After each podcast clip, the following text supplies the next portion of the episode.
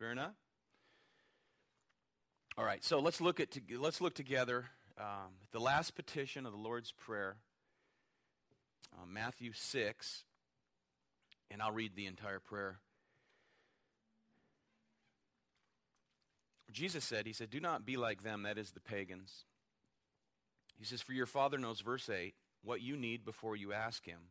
Pray then like this: Our Father in heaven, hallowed be your name." Your kingdom come, your will be done, on earth as it is in heaven. Give us this day our daily bread, and forgive us our debts, as we also forgive our debtors. And lead us not into temptation, but deliver us from evil. Let's pray. Father, we thank you for this outline of prayer given to us by your Son, our Savior, Jesus Christ. Um, help us, Lord, to understand um, what it is to pray, lead us not into temptation, but deliver us from evil. That we might apply that to our prayer life daily as we grow in the grace and knowledge of your Son and pray without ceasing. We ask in Christ's name. Amen. Well, as I said, this, this text brings us to the end of the series on what we know as the Lord's Prayer. And it, it's one of the passages in the New Testament that makes clear uh, that, that praying and living go hand in hand for the believer. And Jonathan Edwards commented on this. And he said, and I quote, Prayer is as natural an expression of faith as breathing is of life. And to say a man lives a life of faith and yet lives a prayerless life is every whit as inconsistent and incredible as to say that a man lives without breathing. A prayerless life is so far from being an holy life that it is a profane life. He that lives so lives like a heathen who calleth not on God's name. He that lives a prayerless life lives without God in the world. End quote. And what he means by that is, you know, a Christian who doesn't pray is like a pagan who doesn't know God and therefore doesn't pray to God because he, he can't. There's no commune, no communing with God. And that's, that's his point. But Jesus here provides us a very fundamental teaching about prayer. And, and I think for any Christian to apply this to their, to their daily life as an outline, you, you're reminded that prayer can be brief. Prayer doesn't have to be long, extended periods of time in which we enter into to communing with our Lord. Jesus, most of the prayers we read in Scripture are very short, very precise, very to the point. And if we can use this as an outline of prayer, it'll only, it'll only increase um, the prayer life of God's people.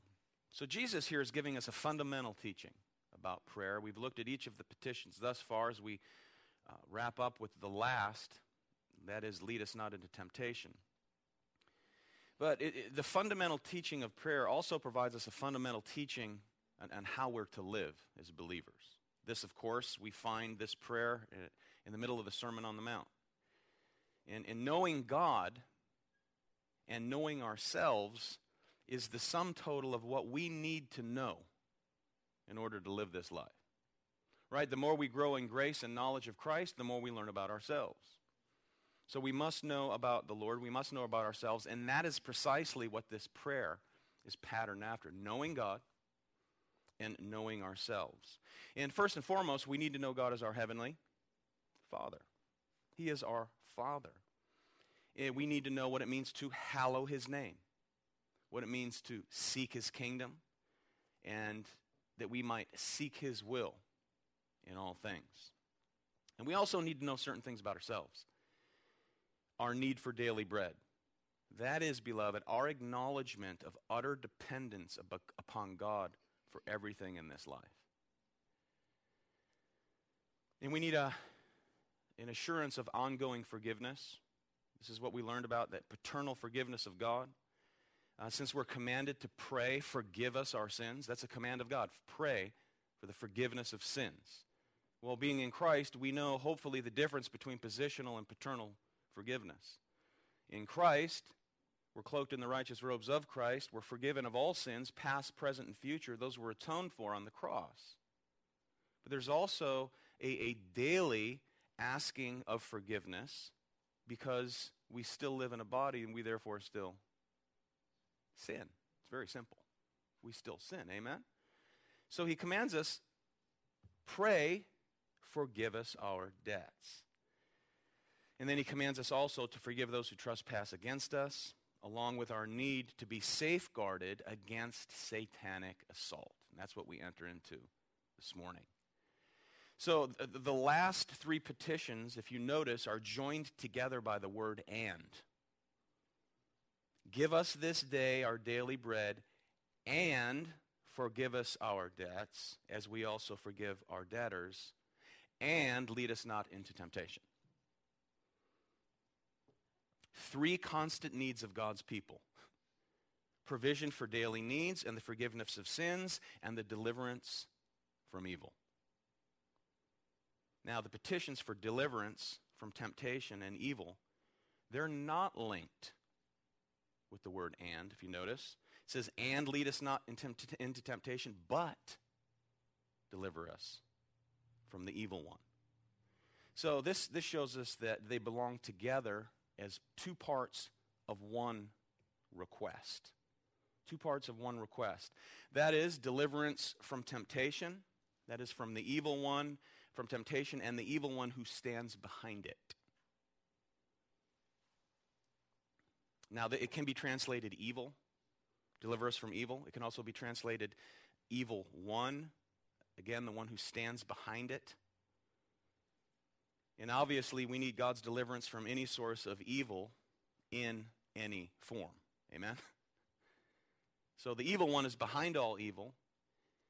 And you can pray either one because in the in the Greek text it, it's either that word is either in the masculine or in the neuter and you can you can use either one of those terms that's why in some Bibles it's translated evil in some it's translated evil one so it, this is protection in the form of deliverance from temptation and evil doing evil that we're concerned about in uh, the wrap up of the Lord's Prayer. Now, grammatically, the experts point out that this petition is the form in the form of parallelism, you know, like many of the Psalms and such. And that is to say, a statement is made and then it's repeated and developed. Statement is made and then it's further, it's further uh, developed for understanding. So the first part of the temptation, it says, lead us not into temptation. The second part, deliver us from the evil one. So there isn't just temptation to reckon with, there's also evil or an evil one to reckon with. Amen? If you've been a Christian long enough, you know this by now.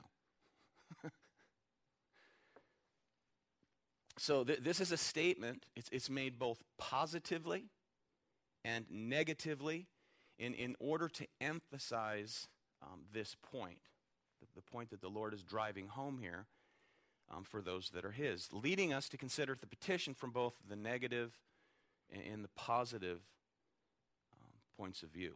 Now, this word temptation, when you read the Bible or when you even think about temptation, we, we always seem to use it in, in a negative sense. Fair enough to say? You think of temptation, you think of it in a negative sense, meaning to solicit someone to do uh, evil.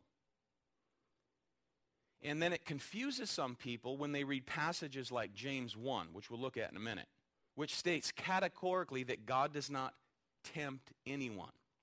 Right? So, if, if, if that is so, some will say, why pray God not lead us into temptation? And this assumes that God does not, that, that God does lead us into temptation on certain occasions. So confusion arises because ever since the 17th century, uh, the use of the word tempt is most often translated in the negative. In the negative. But the word is capable of a positive meaning in the sense of testing, in the, in the sense of trial. And in the Greek, the same word is used in both senses trial temptation. And James uses it in that sense. If you look at James chapter 1, turn there. We see in the NIV, the New American Standard, the, the ESV translation, we see the word trial. It's translated trial instead of uh, temptation. James 1 says, Blessed is the man who remains steadfast under, here's the word, trial. For when he has stood the test, he will receive the crown of life, which God has promised to those who love him. And we'll look at the rest of that text in just a bit. But here, God, the Lord's command in, in leading us and teaching us to pray is, is a prayer here for daily protection. Daily protection. And in this request, Jesus intends more than a prayer against our faith being tested, beloved. Okay? It's more than our faith being tested that he's getting at in this prayer. And what's really in mind here are situations that might solicit pressure upon the believer to stumble and fall into sin. And that's what James alludes to here in this text. Blessed is the man who remains steadfast under trial. So here he speaks of the way in which many things come into our lives. Trials come into our lives. Tests come into our lives to test our faith. And it's the same word that is used in the text for temptation. And here's the point it's God's trial that the evil one uses to tempt the believer to sin. God sends a trial. You got the evil one who, who's trying to, to, to prompt our, our flesh, our mind, our thinking to sin. J.I. Packer put it like this quote, Temptations are Satan's work, but Satan is God's tool as well as his foe. And it is ultimately God himself who leads his servants into temptation, permitting Satan to try to seduce them for beneficent purposes of his own. However, though temptations do not overtake men apart from God's will, the actual prompting to do wrong is not of God nor does it express his command, according to James. The desire which impels to sin is not God's, but one's own. And it is fatal to yield to it. And we'll see that in the rest of James as well. End quote. Notice James adds in verse 13 Let no one say when he's tempted, I am being tempted by God, for God cannot be tempted with evil, and he himself tempts no one. And, James here means by tempted the, the particular solicitation that leads us to fail the test. The, solicit, the solicitation that leads us to fail the test and to be drawn into sin. And here, God has no part in it. No part. That's James' point. So we're to be pray. We're to pray as believers that we be saved from that. As the trial comes, we don't fall prey to the temptation in the midst of the trial to sin. Jesus said, Watch, and what did he say to his disciples? Watch and pray so that you will not what? Fall into temptation. Watch and pray. Many times Christians don't watch and pray. We're called to watch, discern, pray, watch, discern. We pray, Lord, don't allow us to brought, be brought into that place of temptation. Protect us, Lord, in the midst of trials that we're not drawn into temptation to be drawn under, unto, or into its power to do evil where in turn we become faithless to Jesus, the faithful one. That's the prayer. Guard us, Lord, in the midst of these trials, that we might not fall prey to the temptation of the evil one. This is what we pray. We're weak, amen? You can't live the Christian life in your own strength. It's impossible. That's the point. That's why we pray. We're weak and susceptible, and therefore, once again, we're pointed back to the Father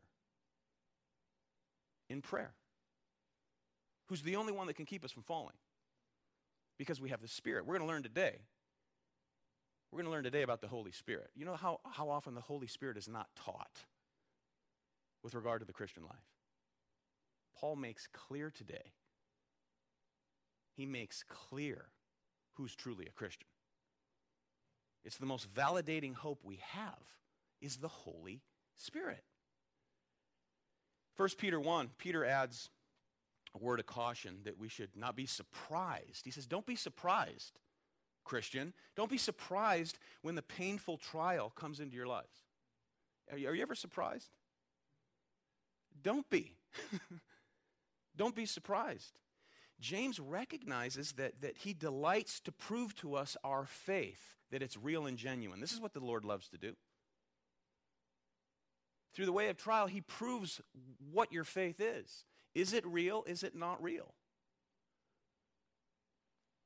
And the man who perseveres under the test is greatly blessed, James goes on to say, because when it's over, what does he receive? The crown of life. At the end of it all. So, whenever God leads us into these kinds of situations, he always, always, always leaves an exit plan. Right? In your offices where you work, there's an exit plan if there's a fire drill, right? I think we have them here somewhere. There's one in my office door anyway. I, I need direction how to get out of my office, apparently. and there's a door right there. But legally, we have to have those things up. And God always leaves the exit route for those that are His. 1 Corinthians 10 no temptation. Which temptation? No temptation has seized you except what is common to man. In other words, you and I are not going to face any kind of temptation that others have not already faced and are also facing. So we don't need to walk around like this. Oh, I can't believe this is happening to me. Why me? Why me? Wah, wah, wah. There's no temptation that sees you except such as common to man. And God is faithful. He will not lead you to be tempted beyond what you can bear.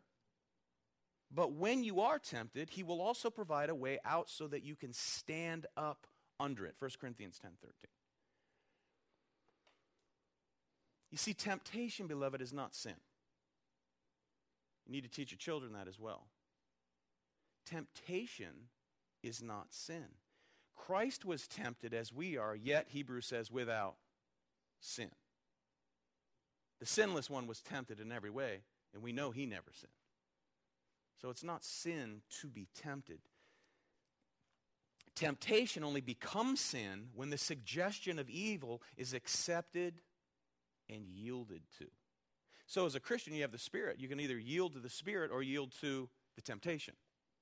And if the Spirit is in you, He provides the way of escape. So, you either yield to the way of escape via the direction, the power of the Holy Spirit through the finished work of Christ, or you yield to the temptation. Amen? And that's when temptation becomes sin in the direction for which we determine to yield. So when the desire and opportunity meet together. There's the desire and the opportunity. Here's the opportunity, here's the trial, here's the opportunity to sin. And, and then the evil one comes and, and, and prompts our flesh to yield to that, stimulating our mind to go this way because sin satisfies, but only temporarily. Always only temporarily. So, with desire comes, opportunity comes, they meet together, and sometimes when they do, we are sure to fall. And we need to pray that those two things be kept apart. that they be kept apart. So, all this to say, we pray like this because, first and foremost, you know, this plan of Jesus is to show us and remind us that we must recognize our weakness. We must recognize our weaknesses. And never think that we're above being tempted in certain ways. Right? May we never think or say, that could never happen to me. Now you're really in dangerous territory. And if we think like that, we, we have not made much progress in the road of sanctification, which we'll learn something about today as well. So, James, in this text, also unmasks any pretentiousness on the part of the believer by insisting there's only one person responsible for their sin. Speaking to Christians, who's responsible? It's not God, it's me, it's you.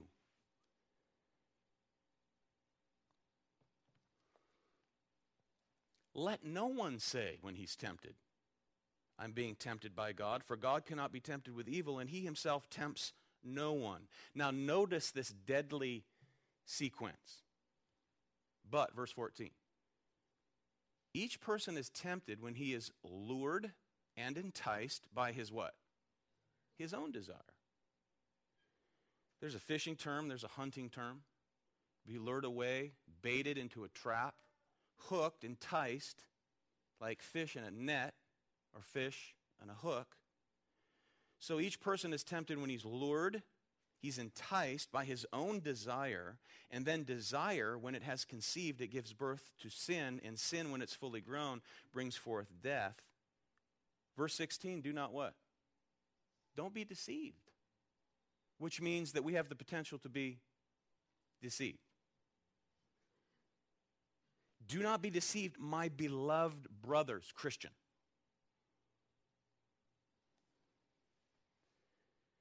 There's evil desire, being dragged away to enticement, into conception, to birth, finally, death. So here's a sixfold descent that proceeds from the mind. It begins in the mind, that flows in and through the way of affections, and then to the will, determined to do this, and then finally to outward action and to a condition of enslavement. And we're reminded of the story of David and Bathsheba, amen? You see that unfold. You see that go down. It's first in his mind. He captures something in his eye. It remains in his mind. He entertains the things that are in his mind. These are affections that began to grow, and then his will was determined now to respond to his affections, which are contrary to the Spirit of God. The Spirit of God who's there. And then it led to outward action and enslavement, death. It was the literal death of Bathsheba's husband. And David went into this downward spiral. So he says, the prayer, deliver us from evil, deliver us from the evil one. Remember what Jesus said to Peter he said, Simon, Simon, Satan has asked to sift you as wheat, but I've prayed for you. I have prayed for you, Simon, that your faith may not fail. Those are words of encouragement to us as well as words of warning. Christians must be encouraged and warned, warned and encouraged through and through out our Christian life. Every Christian Every believer who's determined to live an uncompromised life, number one, because they have the Spirit of God. If you have the Spirit of God, you're determined to live a life for the glory of God because He puts it there, He lives there. That's His work. It's the person of the, the third person of the triune Godhead lives in the believer. And when you li- want to live like that, you can expect, guaranteed, to meet personal opposition of the evil one. He'll be there. So here's the prayer. So, how then, okay, when we pray this, we're living life, you go to work, you go to your office, you're faced with temptation every day. We all are. There's trials in our lives every other day. How does our Heavenly Father deliver us from the evil one? Well, as we think through this, sometimes it's through his sovereign providential care. Sovereign works of God. There's that person in your office. They're just prone, they are bent on getting you to live like and be like him or her. Trying, they know you're a Christian. They're always trying to lure, right? I know someone who professes Christ who is living in personal, absolute rebellion, who actually goes out with other Christians and tries to get them to do that which is dishonoring to God, almost mocking Christians. Ho, ho, ho, ho, ho. Jesus said, Beware lest you cause one of these little ones of mine to stumble. For it would be better for a millstone to be tied around your neck and you to be thrown into the depths of the sea. And that, by the way, was a pagan form of punishment. God forbid anyone who professes Christ to mock Christians and cause them to stumble. God forbid. But God, he may, he, he, may move, you know, and allow certain circumstances to occur where all of a sudden you show up to work and you're dreading facing this person and this constant, never ending temptation. All of a sudden they're gone. What happened to so and so? Oh, they got fired. There's the sovereign providential hand of God. That's one way he'll do it. Amen? And we're like, oh, thank you. It's gone. It's gone because they're gone. And sometimes he simply removes the desire. Have you ever had a desire? Okay, here you are, you became a Christian. And there's this, this, this, this propensity to, to, to fall into this one particular kind of sin. And this desire never seems to go away. It's just a destructive habit. But all of a sudden, you seem to be immune to that temptation. You ever been there? I have. It's a blessing. You're just like all of a sudden immune to it. It used to be such a weak point. So sometimes he does that. But that's really not the customary way. All throughout the Bible, all throughout Christian experience, the customary way that God's work, that God works in this, is to allow us to experience the full force of temptation. The full force of temptation the full force of its attraction. because he wants us to engage in the life of the Spirit. We get this? He wants us engaged, not disengaged, but engaged because he's there. This is an abiding relationship, amen? This is a living relationship. And that engagement is the engagement of sanctification. If you think sanctification is letting go and letting God, you're so wrong. He wants us to battle. He wants us to engage. Because it's often through the experience of fighting, battling, and running the race that we experience growth. Amen? Empowered by Him, enabled by Him, led by Him for the glory of Him. That's living the Christian life. You don't work out. You work out a while? You ever work out before? Get all yoked up, built, tough? Here's an example right here in the front row. when you stop working out, what happens to your muscles? Atrophy, man. They shrink, they wither. And spiritual maturity is stunted by passivity.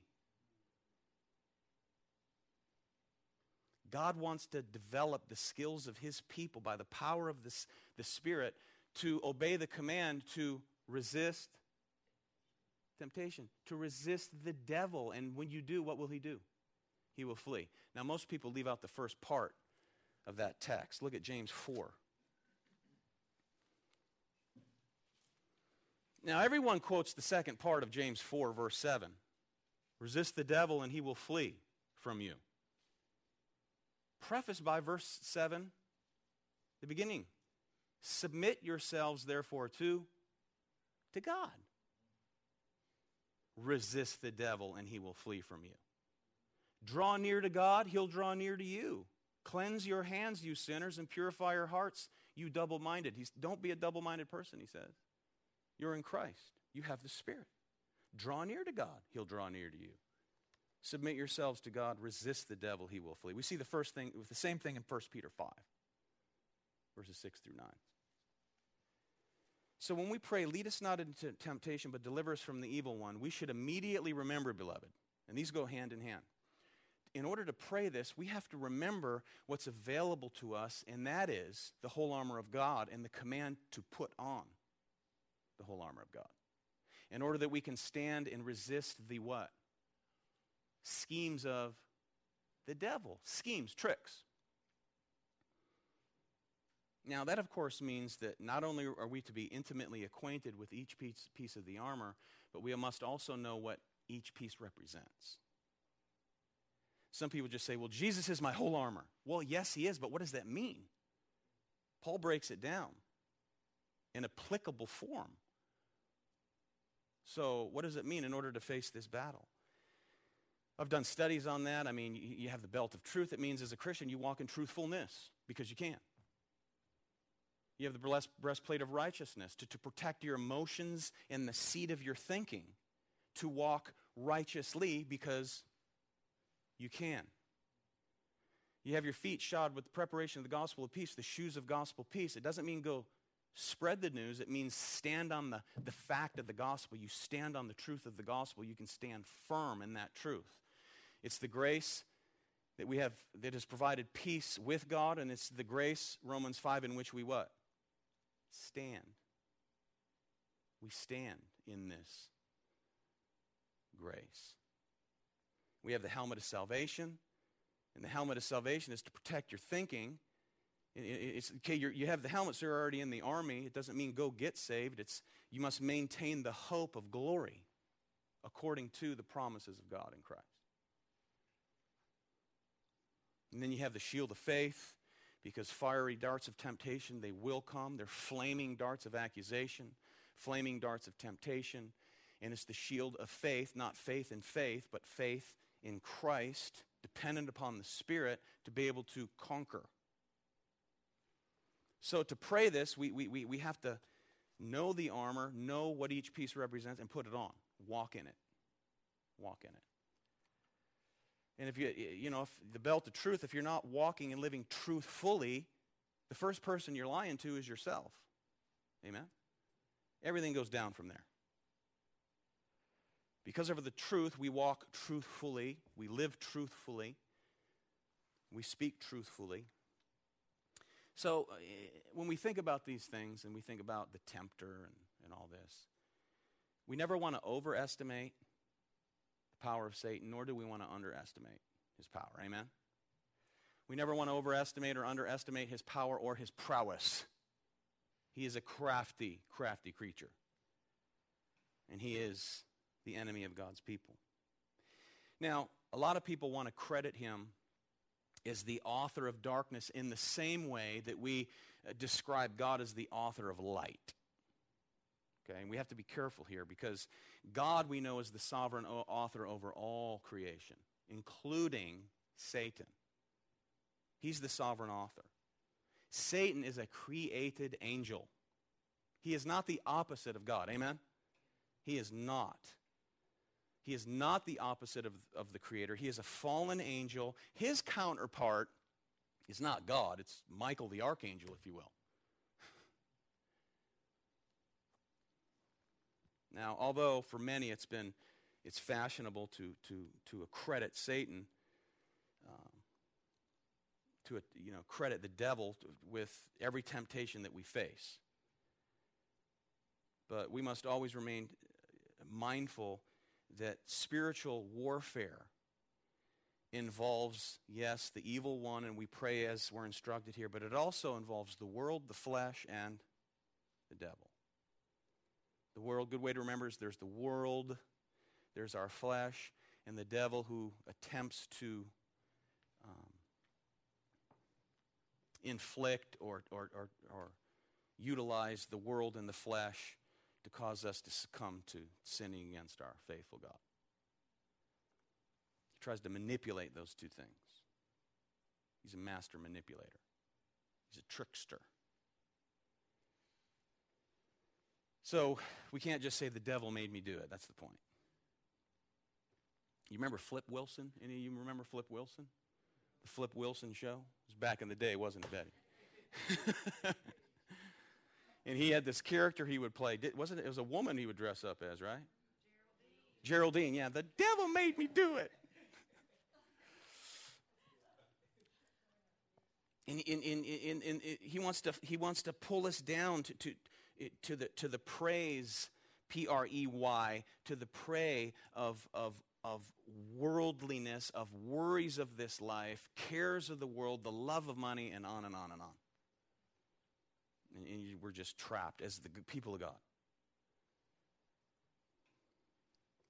And at the same time, we should never, um, you know, overestimate him. His intellect, we don't want to underestimate him either because his intellect is far beyond any human that has ever or ever will live. Amen? That's why I, I trip when I hear people talking to the devil. You know, in a prayer meeting, start yelling at him and ranting. Because you really are foolish. That's ridiculous. So, any Christian who's unaided from above will never be a match for this angel, never be a match for temptation. We're aided from above. We're empowered from above by the resident presence of the Holy Spirit, called to yield and walk with Him and pray. Spurgeon referred to Satan as an angel whose intellect has been sharpened by malice. sharpened by malice, which is a general term for evil. evil. He's the one who knew just what to say to Eve in the garden. Okay, in the, in, in, in, in the state of innocence, he knew exactly what to say. And then sin entered in, terminated by death. He knew how to lure Samson. Okay, here's the great Samson. He lured him little by little through a woman by the name of Delilah. Little by little. The scripture says this in Judges Delilah pressed him hard with her words day after day and urged him, and his soul was vexed unto death. Judges 16. And then, as you, we all know, he fell prey to that temptation to where she cut off his hair when he was just sound asleep like a little baby. The Lord put a deep sleep on him in her little lap. And she cut off his hair that's where the strength of the Lord lied, right there, through the, the Nazarite vow. He was set apart for this. And he was awakened to the surge of Philistines. And what did he say? I will go out as at other times and shake myself free. But he did not know that the Lord had left him. They seized him, gouged his eyes out, and bound him in shackles, and he ground at the mill in prison the rest of his life as a child of God. A man of faith, Hebrews 11, who fell prey to this and died in that one last feat of strength, pushing over the pillars where all of the Philistines died, and he died with them. He died with the world. Twice, Satan found the Achilles heel of David. The situation with Bathsheba and him in his pride counting his military troops. And he suffered the consequence of both, always remaining a child of God, amen? And suffered the consequences. So when we pray, lead us not, but deliver us from the evil one, we are acknowledging, beloved, that God is sovereign over all things, including temptations, including Satan, and everything else that's involved. He's a tool. And God will use him to refine us if he so chooses to do so. Amen? Augustine referred to Satan as the ape of God. Luther said, the devil is God's devil. So while our enemy, Satan, 1 Peter 5, verse 8, prowls around like a roaring lion, lion looking for someone to devour. We must remember this. As it's been said, he is on a leash, the length of which is determined by the Lord. Determined by the Lord. In Matthew 4, what do we read? Our Lord Jesus Christ. Here, here it is. Jesus was led by who? The Holy Spirit. He was led by the Spirit into the desert to be tempted by the devil. Led by the Spirit into the desert to be tempted. So, in that case, while Satan was the great agent of temptation, it's God who was the author of testing. Satan, the author, or, or, the agent rather, of temptation, only reveals that it's God, according to this text, that was the author of the testing. And he will test you, he will test us. Satan used the occasion to tempt Christ to sin, whereas God used the occasion to demonstrate that he could not sin. And it was for the glory of God. God was glorified. Jesus couldn't sin. So we must bring the poverty, beloved, of our needs under the care and riches of the Father. And that's who we go to in prayer, all by the mediatorial work of Christ. We come to the Father in His name, His mediation. So prayer uh, is necessary and marks those, prayer marks those who are ever dependent upon Him shows dependency. People who don't pray are, uh, show nothing of dependence. You can say you're dependent upon God, and if we don't pray, we, we show no, no thought of dependence. Amen? And this is our instruction. Jesus said in Luke 18, we ought always to pray and not lose heart, not lose the determination to do so. So, here, this prayer is a wonderful blueprint as we've looked at it over the weeks in providing you an, an effective prayer life through this, the, the holy, righteous Son of God, who grants us access to the Father. Our Father who art in heaven, hallowed be your name. Access because of the Son. So that is to, to pray for the exaltation of his name, pray for his kingdom to be furthered, for his will to be done, along with our ever dependent need in him for, for provision for pardon and protection. That's what this prayer is about at the end protection, for which only He can provide. So, to conclude, think about this. Whenever we pray, lead us not into temptation, but deliver us from evil, we're reminded that we are also looking forward by faith to the day in which we will com- be completely free from any and all temptations. Can you, do you long for the day? Amen. Whoever said that, amen. The very fact that Christ stood the temptation in the wilderness is our guarantee that one day the kingdom in its fullest sense will be ours. The full manifestation of his kingdom. A new heaven, new earth. There'll be no temptation there. There'll be not you to deal with as you have to deal with now. And the tempters, we learn, will be thrown into the the one who tempts will be thrown into the lake of fire. That's his destiny. So, temptations that we currently face will be done away with forever. The New Jerusalem will come down out of heaven with divine assurance that nothing evil, nothing impure will ever enter it, nor anyone who is shameful or deceitful will enter it. It's for those who are in Christ receive this glorious this glorious future. And that is only those whose names are written in the Lamb's book of what? Life. Because anything outside of him in that book is death. So, this is our prayer. This is how dependent we are, beloved. And we must remain dependent. Strengthen yourself and your self determination in your mind will not enable you to stand. Amen?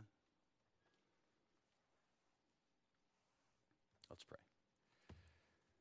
Our Holy Father, we do thank you for the instruction before us and how to pray.